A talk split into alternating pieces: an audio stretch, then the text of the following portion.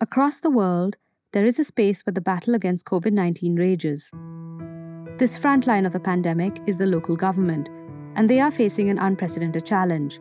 Not only do they have to manage to spread the disease and treat and care for the most vulnerable, but they have to do this while struggling to protect livelihoods amidst falling revenue. The strength and resilience of local governments and their institutions worldwide has never before been tested in this way. Because of Kerala's wide global connections in diaspora and in business, it was immediately on alert when news of the virus spread. There was no way they were going to escape it. The kind of experience that this set of local government leadership has had is unprecedented.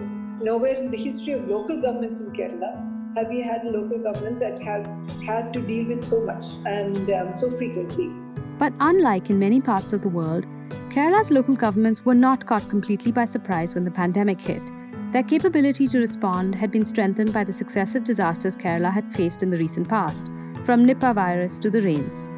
These experiences enable local governments and communities to not just act quickly, but also in an organized manner because the frameworks were already in place. In this series, we have tried to understand not just where Kerala's resilience has come from, but what helped build it. We began with exploring changing weather patterns and weather events that have marked recent history, Kerala's relationship with land and water, what drives its development from the natural resources it relies on, its small industries like fisheries and tourism. Each of these areas are vulnerable, but what we've learned is that resilience is not the result of a single intervention. It is defined by many instances across time, across disasters, and through the small decisions that people have made to pick up and carry on. And we've been trying to chronicle these moments because in them we see resilience being expressed, being reinforced, and being embedded in the state's fabric. Resilience is, of course, a result of a series of decisions to build anew, to redraw plans, to create new revenue streams for the state, and to invite new opportunities. But it is also a mindset. It's a way of being that is a result of decades of precisely this determined development planning and the intent to always take its people along. So, what's happening at Kerala's frontline? This is the final episode of Kalavastha, our six part series on Kerala, climate change, and the meaning of resilience. Boys girls, we have arrived at Trivandrum.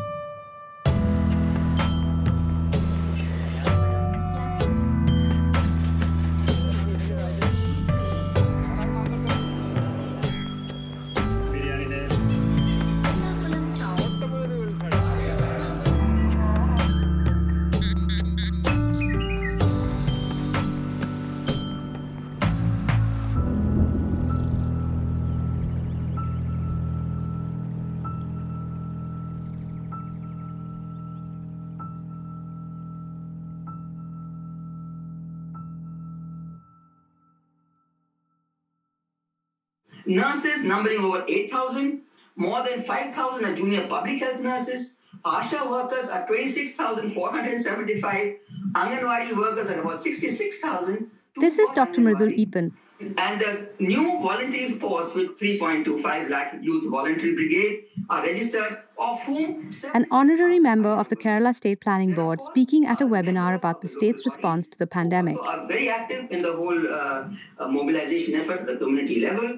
She's speaking about Kerala's impressive grassroots army, the thousands of workers who have gone above and beyond their line of duty and have been the backbone of the state's disaster response. She mentions ASHA and Anganwadi workers. ASHA workers are government community health workers who work at the very local level, and Anganwadis are neighborhood early childcare centers that are found across the country.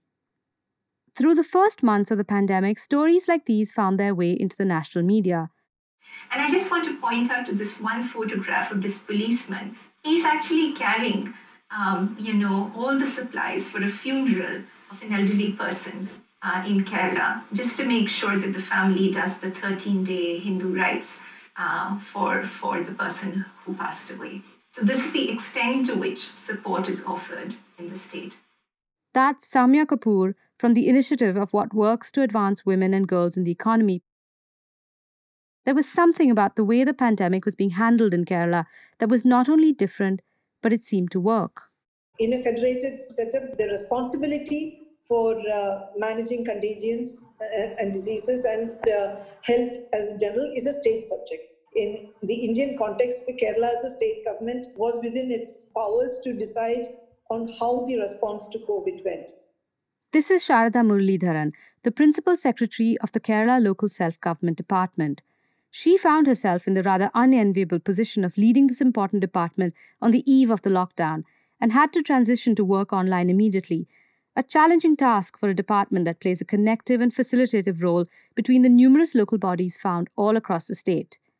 A role that is often best done in person. I didn't know who my officers were, and I wasn't able to interact with them because we were all in shutdown mode. Uh, so, who to call, how to call, and what to do. So, it was actually fairly difficult coming into this job right on the eve of COVID. The remarkable thing about Kerala's response was what happened at the local level. How did the state support these local governments and give them the critical resources they needed on the ground? Myself, Dr. Shekhar Lucas Kuriakose. I am member secretary of Kerala State Disaster Management Authority, and I'm also head of the state's Emergency Operations Center. We tend to support departments when it comes to undertaking preparedness actions, preparing their disaster management plans. We train um, critical entities, we train critical uh, stakeholders in the business. We also ensure that right kind of uh, data is ubiquitously available to the departments to plan from a disaster risk reduction perspective. Uh, so in Kerala, we we have what is called an emergency support functions plan. It's basically the document which governs as to what has to be done and what is expected of a department in times of a, a major disaster. So you don't have to really each time uh, come out with a legislation or a new document, but they already have it written. And also augment it to suit uh, the emerging situation. So basic framework exists in and this ex- this exists for quite some time now. These plans actually predate COVID.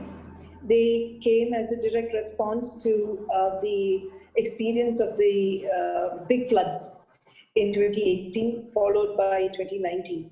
Interestingly, when this planning process uh, took on, a couple of things happened. For the first time ever, we were able to get local body level maps. So you had flood maps, you had uh, you know, spatial maps, you had the institutional structures, road networks.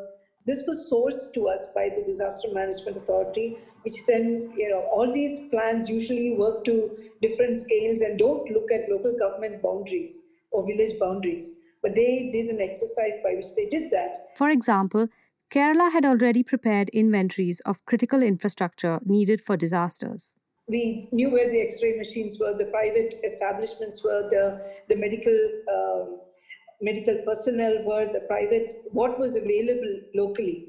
So this was a huge inventorization that had been done by the local governments as part of the disaster management plan. When COVID hit, rather than the other elements of the plan, which were looking mostly at flood, drought, and landslides and related activities, uh, the, the fact that this inventorization of human resources and skilled human resources came in handy. This inventory of hotels, people, resources, supplies held them in good stead when it came to mapping out and operationalizing their strategies, what they needed to do, who had to do what, and when. You know, all this was done, you know, with the uh, with just about two or three days turnaround time because the local governments knew exactly uh, what these institutions were, who the people were to contact, what state of facilities were available, and uh, how they could move it. There were existing health protocols at the local level that had been set up to deal with the Nipah virus that had struck in 2018. While most people like us had not even heard about contact tracing, ordinary people in Kerala were familiar with it. Nipah was a precursor of sorts to what we're experiencing today. This large scale mobilization at the community level helped keep people at home and reduce the pressure on the hospital system. And this response, both from the state and volunteers, is a result of the participatory nature of governance that Kerala is known for. The, the civil society in turn demands to be looked after and taken care of in which they too participate. Hence, the response of the government, in a way, comes naturally. The Kerala government, as part of its disaster management planning, also conducted an important vulnerability assessment. They talked about the guest workers, looking at them as vulnerable communities.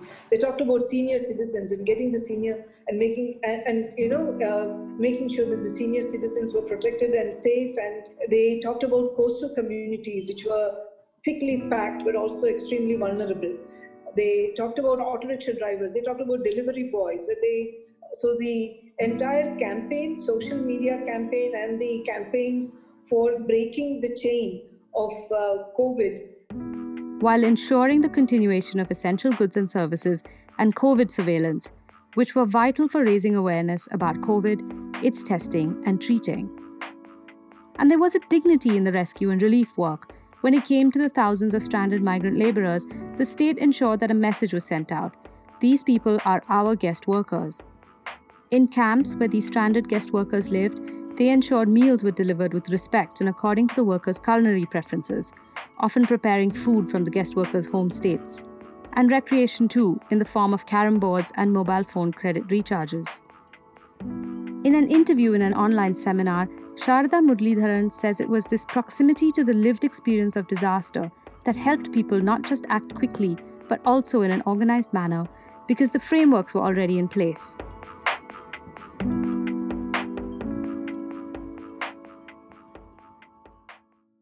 You know it is when you are hurting when you still when you still remember um, how it was to be to live in a disaster that you are most sensitive and conscientious about uh, what needs to be done to um, to make sure that something like this doesn't happen again. Here's Dr. Mridul Eapen again. Now, Shailaja teacher herself in one of the interviews has said in, in uh, you know, when they asked her what is the secret, she said proper planning. People in Kerala would sometimes talk to us about the fact that the youth today can feel disconnected and disaffected. At the time of the disaster, the response from young people in Kerala was staggering. Shobha Vishwanath pointed this out in episode 1 of the series, and Mridul Eapen echoes it in this episode. In the pandemic, the, the chief minister has announced the opening of a web portal called Sannadham, where all the young people can register. 3.25 lakhs have registered, 75,000 are women. So, how it happened is just by the fact that people got to know this disaster had come. And when they saw an announcement that people were needed for you know helping out in packing and collecting and sending, they just they just came. And that's that's all I can say. Jiju P. Ulhanan is one of the many volunteers who came forward to help during COVID in the best way he could. He is a professor in Kasargod, the northernmost tip of Kerala. So I'm actually from central Kerala, from Kottayam, but um, I live and work in Kasargod right now. I'm a physicist. I teach in a college here. Back in 2018, Jiju, like so many people across the state, was part of a volunteer group formed of his peers and his friends. I was somewhat active on social media and uh, I could see that several people who are in our friend circle or, or in network uh, were coming together to form groups like um, Facebook, uh, WhatsApps. Two years ago, he worked on the floods, and today his group and his network have formalized and is now working with the government. That's how it started. There were engineers and other people. So we collaborate on different different uh, ideas. And this group actually went into different directions, like how to help people to uh, look for environmental protection, for example, how to support farmers to withstand the fury of nature. Uh, second thing was how to look for alternative solutions for energy demand. When COVID first landed in Kerala, Jiju and his team naturally wondered what they could do. I live in an area where there are a large number of patients here, and we were the first to experience lockdown on March 20th. Um, so I was following the situation. I was uh, talking to one of my friends uh, uh, in Japan, uh, who is also part of the the COVID 19 response team now. So his name is Nishad, and he actually gave me some ideas about how um, the communities and the government and the mechanism response to natural calamities and other disasters in Japan, where they record everything like this was the beginning of what would end up being one of the first citizen led live dashboard and COVID trackers in the country COVID19Kerala.info. And over the last two years, what I learned is that uh, even though people fight on social media and uh, other platforms based on their differences, uh, such times actually bring people together. And uh, I have seen that uh, those who fight each other on different agenda on Facebook and uh, Twitter, I have seen that they all shed their differences and come together to work towards a common goal. So that happened in our group, and I have seen that happen uh, in our society as well.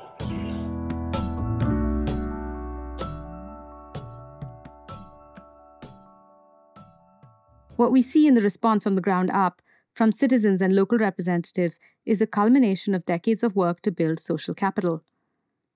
And this means that citizens in Kerala exert their right to ask. For instance, we're looking at poverty itself. Uh, the poor of the poor person in Kerala is actually somebody who's relatively deprived. Maybe they don't have an Android phone, maybe they don't have a fridge in their home, but they do have access to health, to education, to all, most of the things that matter. Um, and they also have uh, strong social security networks. All of this has meant that the participation of people in low political processes is very large. They are enabled to speak, and they are enabled to ask, they are enabled to question, and they are enabled to hold to account. The elected representative, the state official, is always under scrutiny. It, it becomes hardwired to A, to be respond very quickly, and B, also to be uh, to involve communities and various stakeholders in anything that you are doing because if you don't then god be with you you, you you've had it the next voice you will hear is of shailaja teacher. The formidable minister for health who has steered kerala these past few years. She's speaking at an online seminar on kerala's disaster response this year.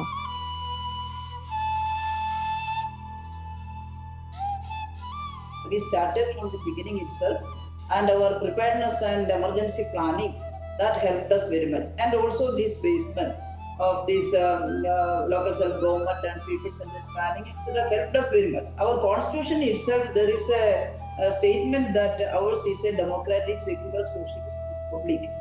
And according to that thing we have to uh, plan according to the people's needs. And uh, our government is doing uh, something like that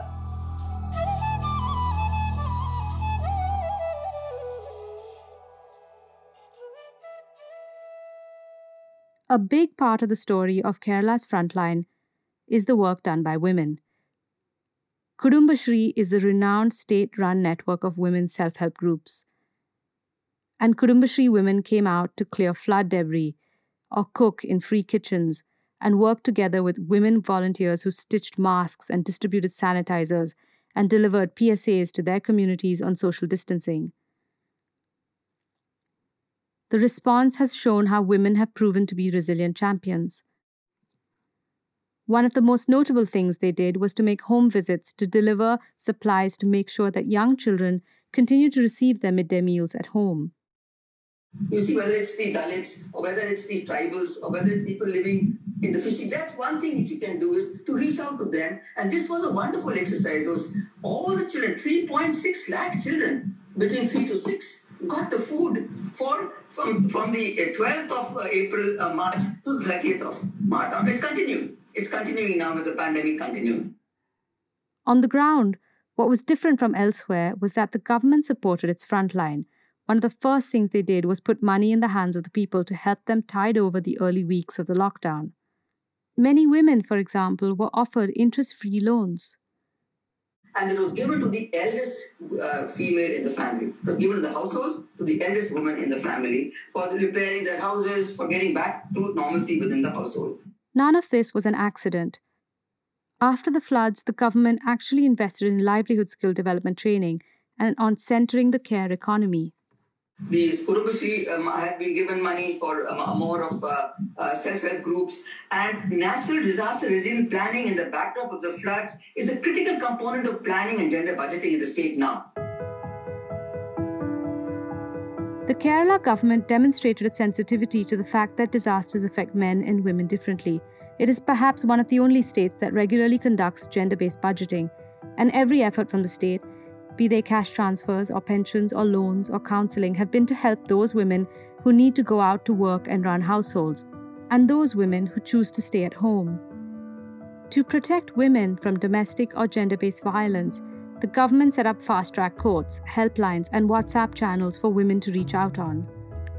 In its relief package, there were specific monies earmarked for Kudumbashree Self Help Group, around 2,000 crore rupees. The state also released pensions, and this covered a large number of women, widows, and unmarried elderly women. Industries where women workers are particularly prevalent were also given funds, direct benefit transfers into their worker accounts but challenges remain. Women often make up significant portions of the informal sector, which are rarely counted and fall at the bottom of the rung.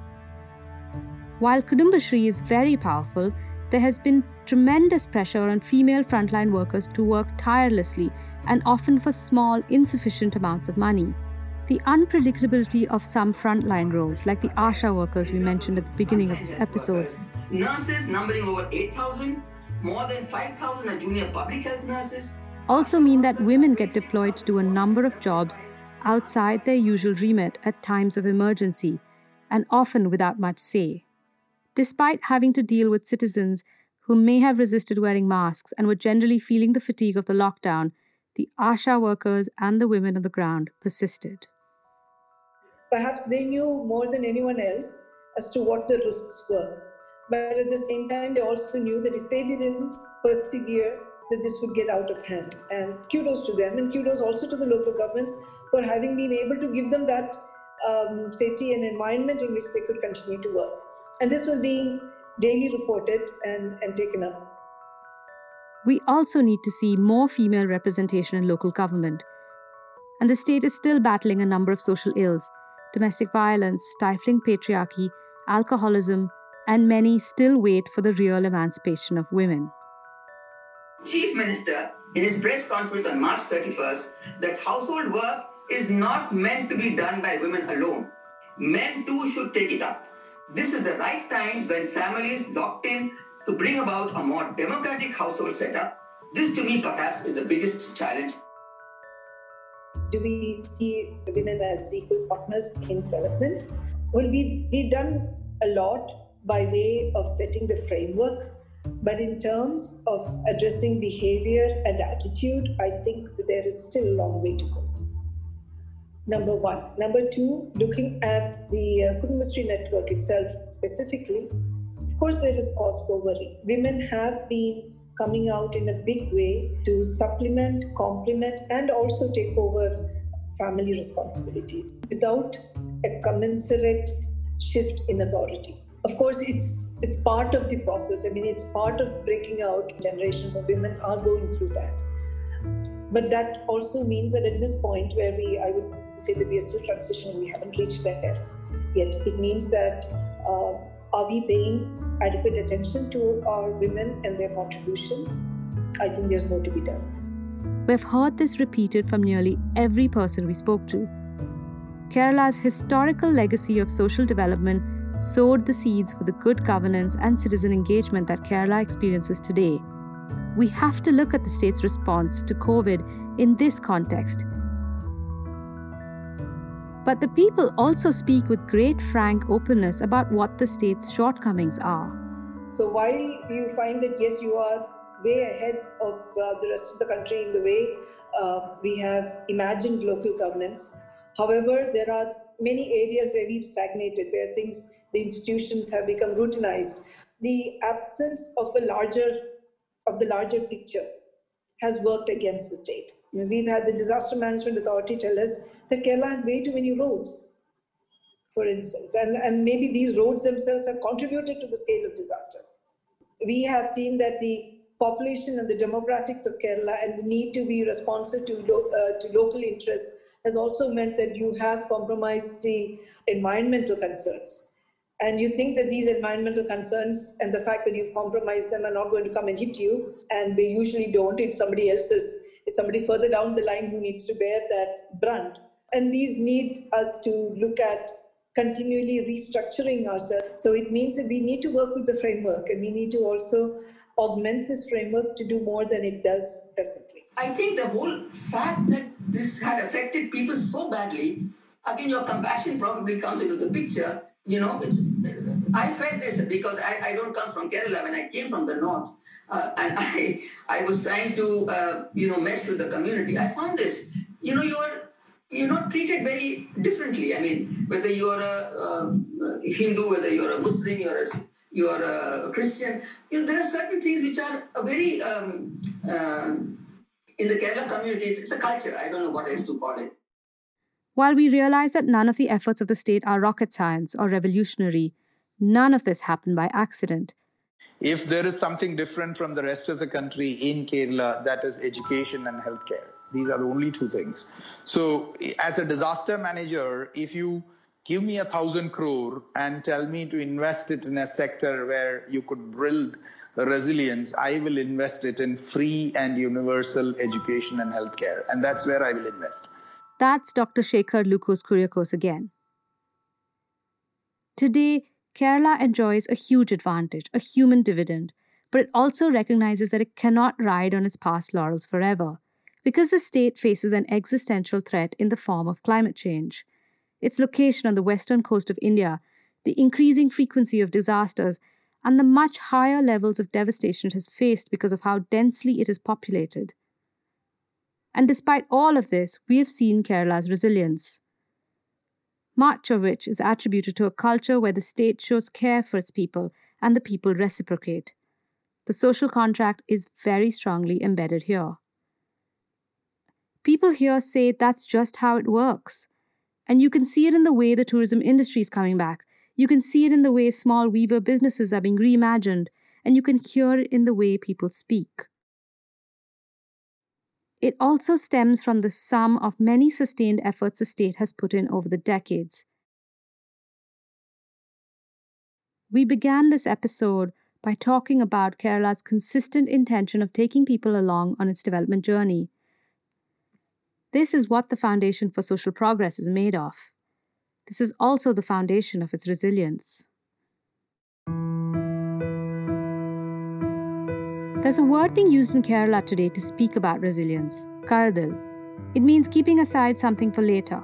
It means not exhausting everything you have been given or consuming every resource. It means protecting or preserving something for later, as a state and as a people, for future generations. If there has ever been a moment where our resilience has been tested, it is now even in the most progressive places where the long term has always been prioritized, and Kerala is amongst them, vulnerabilities have revealed themselves. Planning, environmental protection, natural resource management, and the thinking about innovation with these in mind cannot be ignored. Accountable governments matter, and it is only through governments that speak to and engage with their citizens that we can build truly resilient cultures. How close do you feel to the decisions made on your behalf? Living in the age of the Anthropocene means that every action leaves a footprint that we will have to reckon with soon. And it is only through action and engagement that we can decide what our legacy will be and how long it will last.